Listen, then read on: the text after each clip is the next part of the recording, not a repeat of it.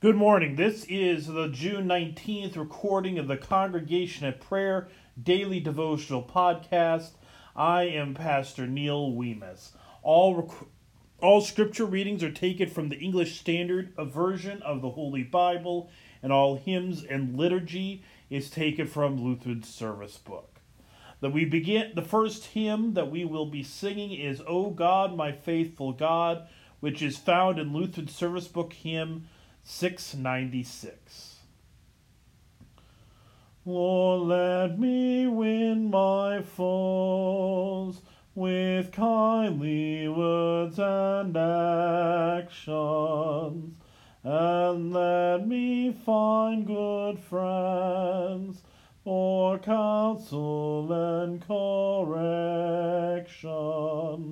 Help me as you have taught to love both great and small. Then by your Spirit's might to live in peace with all.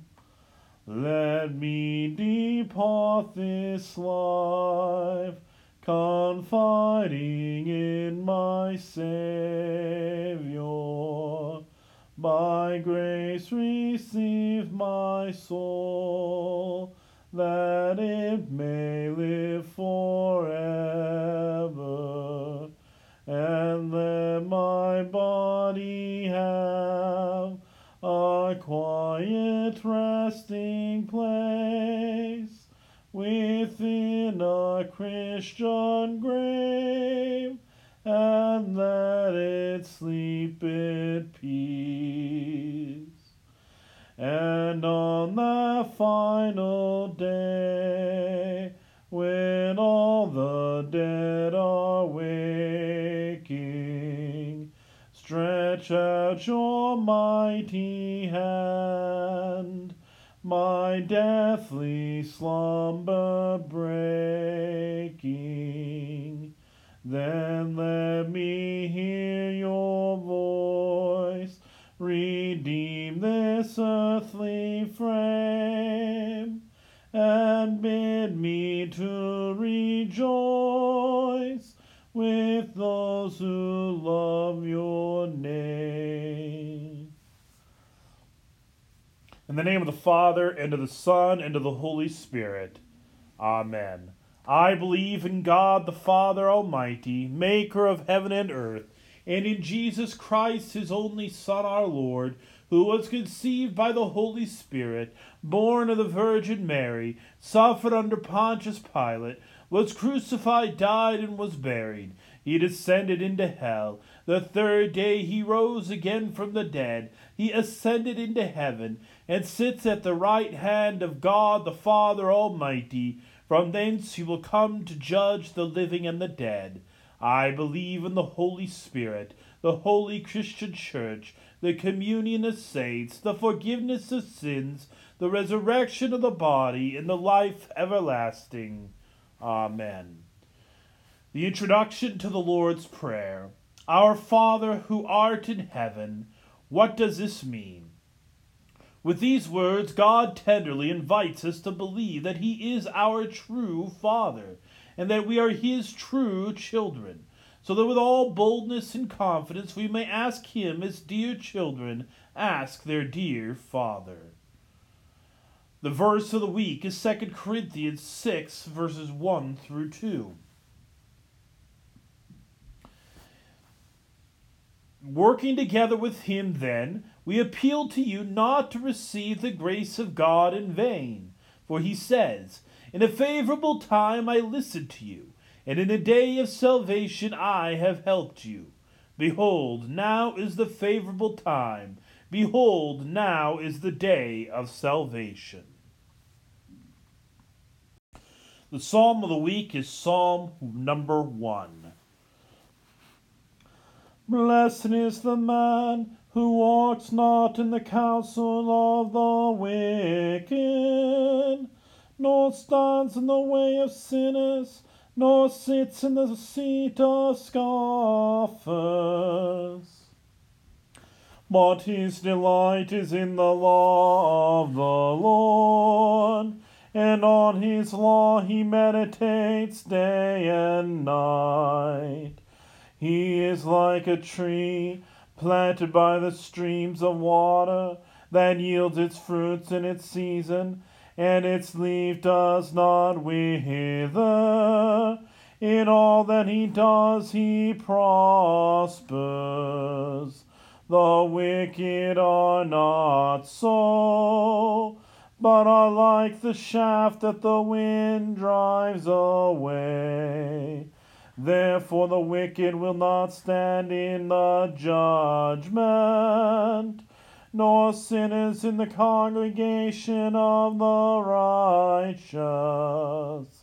For the Lord knows the way of the righteous but the way of the wicked will perish. The first reading of the day is Proverbs chapter 22, verses 1 through 21.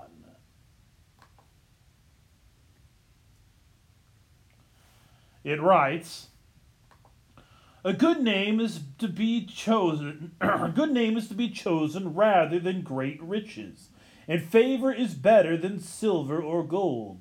The rich and the poor meet together. The Lord is the maker of them all. The prudent sees danger and hides himself, but the simple go on and suffer for it. The reward for humility and fear of Yahweh is riches in honor and life. Thorns and snares are in the way of the crooked Whoever guards his soul will keep far from them. Train up a child in the way he should go. Even when he is old, he will not depart from it. The rich rules over the poor, and the borrower is the slave of the lender. Whoever sows injustice will reap calamity, and the rod of his fury will fail. Whoever has a bountiful eye will be blessed, for he shares his bread with the poor. Drive out a scoffer, and strife will go out, and quarreling and abuse will cease. He who loves purity of heart, and whose speech is gracious, will have the king as his friend. The eyes of the Lord keep watch over knowledge, but he overthrows the words of the traitor. The sluggard says, There is a lion outside. I shall be killed in the streets. The mouth of forbidden women is a deep pit. He who he with whom the Lord is angry will fall into it. Folly is bound up in the heart of a child, but the rod of discipline drives it far from him. Whoever oppresses the poor to increase his own wealth, or gives to the rich, will only come to poverty. Incline your ear, and hear the words of the wise, and apply your heart to my knowledge. for it will be pleasant if you keep them within you, if all of them are ready on your lips, that your trust may be in Yahweh. I have made them known to you today, even to you. Have I not written for you thirty sayings of counsel and knowledge, to make you know what is right and true, that you may give a true answer to those who sent you? This is the word of the Lord. Thanks be to God. The catechetical reading or the confessional writing of the day is taken from article chap is article 4 of the Augsburg Confession concerning justification. It writes, also they teach the confessors they teach that the men cannot be justified before God by their own strength, merits, or works, but are freely justified for Christ's sake through faith, when they believe that they are received into favor, and that their sins are forgiven for Christ's sake, who by his death has made satisfaction for our sins. This faith God imputes for righteousness in his sight. The main the primary reading for the day is taken from Mark chapter 9 beginning at verse 33, where Mark writes And they, Jesus and his disciples, came to Capernaum, And when he was in the house, he asked them, What are you discussing on the way? But they kept silent. For on the way they had argued with one another about who was the greatest. And he sat down and called the twelve, and he said to them, If anyone be, would be first, he must be last of all, and servant of all. And he took a child and put him in the midst of them, and taking him in his arms, he said to them, Whoever receives one such child in my name receives me. And whoever receives me receives not me, but him who sent me. John said to him, Teacher, we saw someone casting out demons in your name, and we tried to stop him, because he was not following us. But Jesus said, Do not stop him, for no one who does a mighty work in my name will be soon afterward to speak evil of me. For the one who is not against us is for us. For truly I say to you, whoever gives a cup of water to drink because you belong to Christ will by no means lose his reward. Whoever causes one of these little ones to, who believe in me to sin, it would be better for him if a great millstone were hung around his neck, and he were thrown into the sea. And if your hand causes you to sin, cut it off. It is better for you to enter life crippled than with two hands to go to hell to the unquenchable fire. And if your hot foot causes you to sin, cut it off. It is better for you to enter life lame than with two feet to be thrown into hell. And if your eye causes you to sin, tear it out. It is better for you to enter the kingdom of God with one eye than with two eyes to be thrown into hell, where their worm their worm does not die and the fire is not quenched. For everyone will be salted with fire. Salt is good, but if the salt has lost its saltiness, how will you make it salty again? Have salt in yourself, and be at peace with one another. This is the word of the Lord. Thanks be to God. So there's three major sections in today's reading. So it begins with Jesus, the disciples ask this question Who amongst us is the greatest? And to which Jesus point brings out a child. He says, Whoever receives one child in my name receives me. So basically, and so even going a little bit backwards, he says, If anyone would be first, he must be last of all and servant of all. Which is actually Jesus subtly telling them that he is the greatest, not them. He is the one who is servant of all. And he is leading, laying out the example, the model for us, that we are to be a servant to all. That is who the greatest is. The greatest is not the one who has fancy clothing, fancy car, fancy house. The greatest is not the athlete who's making millions of dollars to make baskets or score touchdowns. The greatest is not the one who makes incredible movies or stars in them.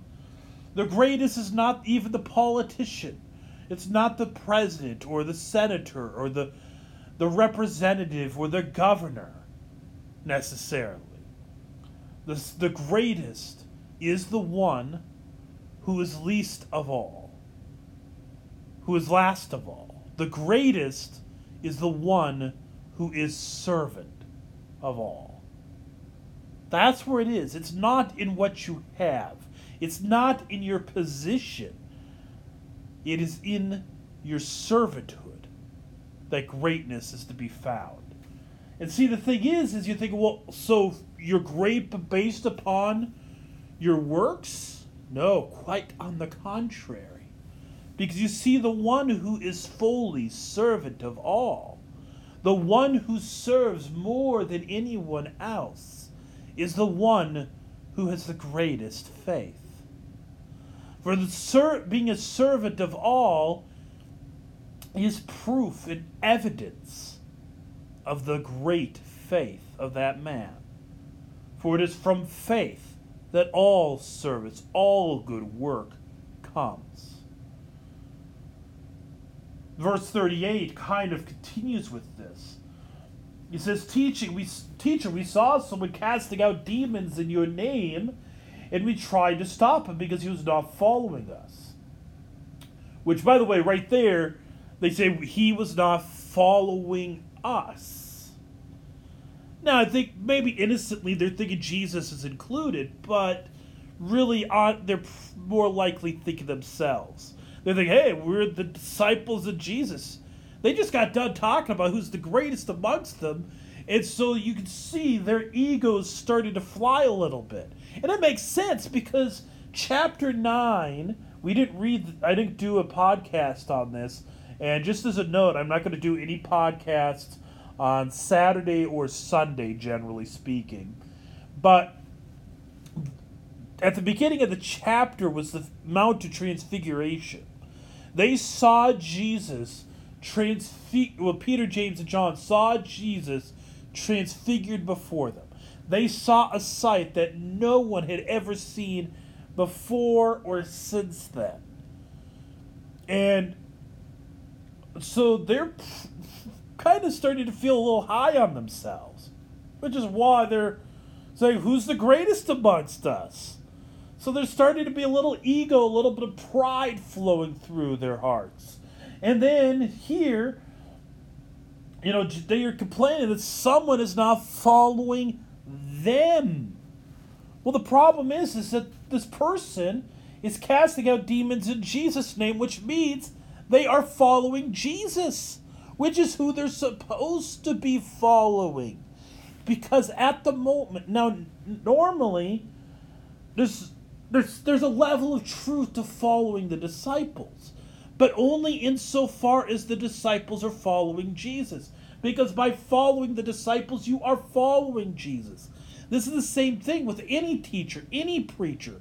You follow them insofar as they are following Jesus. If they start teaching something that is not in accord with Scripture, not in accord with what Christ has taught, you go you don't you don't follow them at that point in that moment all right? So yes we follow te- we are followers of many people. We're students. We're, we're disciples so to speak of a variety of people but the thing is is if we so like if we you go wherever you're a ch- you're a member at wherever you go to church on a small level you are a disciple of that pastor you are learning from him. You are following him. And but hopefully the pastor is preaching what is in accord with scripture, which is what he is teaching what Christ taught. So that by following that pastor, you are ultimately following Christ. But because every pastor is ultimately sinful, he's fallen, he will stumble and fail at times. And in those moments, you are not to be following the pastor, but still following Christ. All right? So that's the issue here is the disciples are not catching that as long as they are confessing Jesus, you're supposed to be giving thanks to God for it, not cursing it. And then verse this the last section. Whoever causes one of these little ones who believe in me to sin, it would be better for him if a great millstone were hung around his neck and he were thrown into the sea. So, this last part, there's again kind of two or three major statements in here from Jesus. Um, the first one, so whoever causes one of these little ones to, who believe in me to sin, this that's the very high um, challenge of everybody that has children in their lives, whether it is in the role as teacher, whether it is in the role as parent, whatever it is. I mean, next week we're going to be doing vacation Bible school. And, you know, that's one of the things that is always a challenge is finding a good vacation Bible school curriculum. Now, as a pastor, I'm a pastor in the Lutheran Church Missouri Synod, and I'm a pastor in the Lutheran Church Missouri Synod because I believe what we teach. And it is in accord with what I would confess. And so the thing is, is that what we use is cur- for curriculum, whether it be Sunday school, vacation Bible school, m- you know, midweek, whatever. Especially when it comes to children, we have to be extremely careful about what we teach. And right here in verse 42, Jesus gives a very stern warning. Whoever causes one of these little ones who believe in me to sin, it would be better for him if a great millstone were hung around his neck and he would throw it into the sea. Which means if we are intent, we are teaching something that we know is not sound teaching, that causes a child for even a moment or a few moments to follow another teaching other than that which is taught in Scripture, then we are doing these very things that Jesus is warning against. That is why churches cannot be flippant about what they use for curriculum.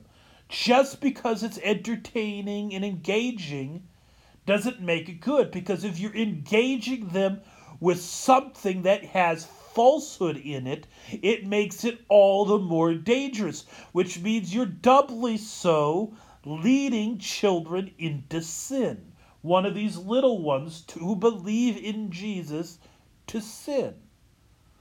So, teachers, educators, especially within the church, have a high task, a high calling. Do not lead children to sin, which is what false teaching does. This is what, I mean, yes, I would like for it to be engaging. I want it to have, you know, to catch the child children's attention but not at the cost of truth. We are not you don't pick something just because it's entertaining. You pick something because it expresses the truth of scripture. This is one of the reasons why we as a congr- our congregation pretty much doesn't do anything for children's ministry unless it's made by Concordia Publishing House. I mean, there's exceptions here and there, but generally that's what we do because we do not want to open the door to these problems. So now I say that fully aware that Concordia Publishing House is not 100% innocent, that it doesn't ever have bad stuff. But I'm going to have I trust it more than some of the than the other publishing companies. And Jesus continues here. He says, "If your hand causes you to sin, cut it off. It is better for, so he does this whole thing. If your hand causes you to sin, your foot, um, cut it, your eye, cut them off, throw them out, put put in the fire. So is, is Jesus being serious here? Does he really saying that if your eye, your hand, your foot, your ear, whatever, if it causes you to sin, you should throw it out? Yeah, he's being serious. But here is the the catch. Does your eye actually cause you to sin? Or your foot or your hand? No. None of these things cause you to sin. In fact, in the Gospel of Mark, only a couple chapters earlier, Jesus told us where the cause of sin comes from. It comes not from the hand or the eye or the ear or the nose or the tongue, none of those places. Rather, it comes from another source. Listen to what Jesus said in Mark 7, verse 20. He said, What comes out of a person is what defiles him. For from within, out of the heart of man comes evil thoughts, sexual immorality, theft, murder, adultery coveting, wickedness, deceit, sensuality, envy, slander, pride, foolishness. All these evil things come from within, and they defile a person. So, in other words, it is the heart that is corrupt. The heart is the thing that causes you to sin, not your eyes, not your ears, this is why even, you know, your heart People say, well, you have a good heart. No, actually, according to Jesus, you don't have a good heart. Your heart is vile. Your heart is polluted. It is defiled. And it is the very thing that defiles you. That's why even there's a, a wonderful story written by Bo Giertz. It's the book is called um, The Hammer of God. And towards the beginning of it, he has this there's this conversation between an older pastor and a younger pastor, and the old the younger pastor who uh, says talks about giving your heart to Jesus, to which the older wiser pastor says, "Why would you give that old tin can thing to him?" No, he's as if your heart is worth anything, and it isn't. It is the root of all of your sin, is your inner being. And so so Jesus is saying he it actually is pretty much telling you that since your heart is the thing that causes you to sin, you are to pluck it out. But here's the problem. You pluck out your heart, you're dead. So Jesus is is Jesus saying that in order to be saved, to be good, to keep yourself from the fires of hell, that you must die? Yeah. You must. But the thing is, he's not saying that you got to go commit suicide. Rather, he's saying that you go to the waters of baptism. Romans 8 tells us that all of us who have been baptized into Christ have been baptized into his death. In other words, when you are baptized, you are buried with Christ. You die in baptism. See, in other words, and the thing is, is baptism is not a one day thing. It's not something that just happened one time when you were a kid and boom, you're done, you've been baptized. No, if you ever read in Scripture, Scripture, whenever talks about baptism, it quite often speaks in um, the present tense but passive. So whoever is baptized shall be saved. It is. It's like it's an ongoing thing. So baptism is done to you. You're, you're, you're passive. You receive baptism. It's not your work. It's always talked about is, is baptized, was baptized, has been baptized, is. It's always in the passive. But the thing is, it's also quite often spoken in the active, in the pres not in the active, but in the present tense, meaning that um, you know it's an ongoing. You're not just it's not that you were baptized, you are baptized. You daily wake to a new life. You daily re every day you wake, you're supposed to wake in remembrance of your baptism. That's why as we began today, I said in the name of the Father and of the Son and of the Holy Spirit, amen. That is remembrance of your baptism. That you have been buried in Christ and made alive, made a new creature in him. So we daily remember our baptism. We remember when we wake up, when we go to sleep. All right? Because we needed that burial. We need that burial to be new, to be cleansed. So, all right, so and then in verse 50, at the very end, it says, and be at peace with one another. Peace is not just getting along, all right? Peace means being of one mind. This is something that's consistent in the Gospels, is this desire of unity, of oneness. This does not mean that we unify and we become one church just for the sake of becoming one church. That is fake peace. That is fake unity. That's where you're pretending everything is nice and neat when in reality, in your hearts, in your minds, you are divided as can be, but no one's talking about it. You're pretending that you're unified, but in reality, you are at odds with one another. That's not peace. That is that is a covert war. Peace is where you actually are of one mind. And peace can only be found in the single common confession of Christ as Lord. So it is with that we continue. Uh, let us pray. Blessed Lord, since you have caused all holy scriptures to be written for our learning, grant that we may so hear them, read, mark, learn, and inwardly digest them, that we may embrace and ever hold fast the blessed hope of everlasting life, through Jesus Christ, your Son, our Lord, who taught us to pray, Our Father, who art in heaven, hallowed be thy name. Thy kingdom come, thy will be done, on earth as it is in heaven.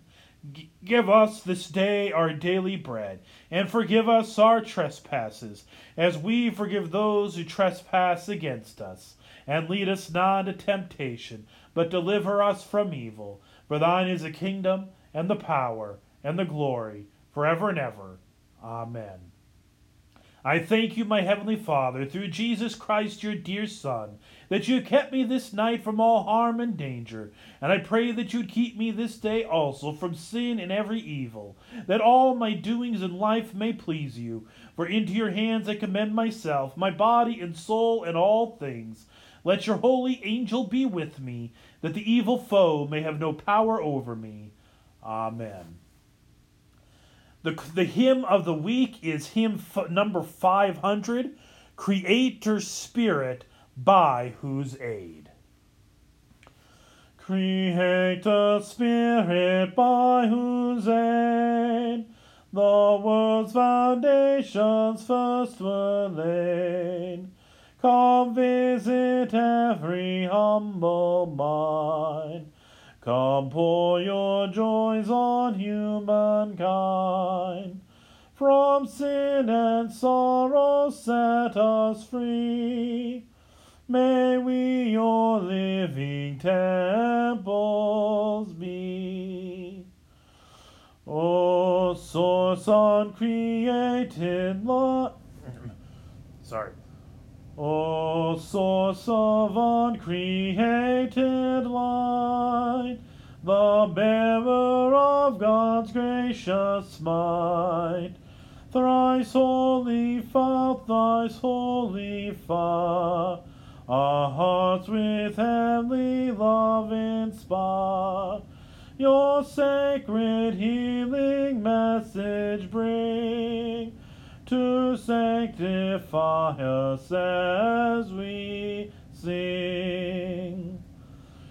Giver of grace, descend from high, your sinful gifts to us supply. Help us eternal truths receive, and practice all that we believe Give us yourself that we may see the glory of the Trinity.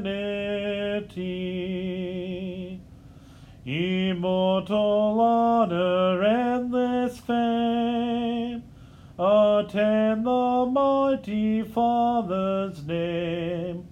The Saviour Son be glorified who for all humankind has died.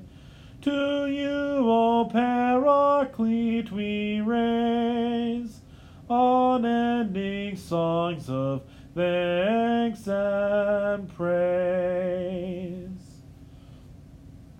The Lord bless you and keep you. The Lord make his face to shine upon you and be gracious to you. The Lord look upon you with favor and give you his peace. Amen. Thank you to you. This has been recording the Congregation at Prayer Daily Devotional Podcast.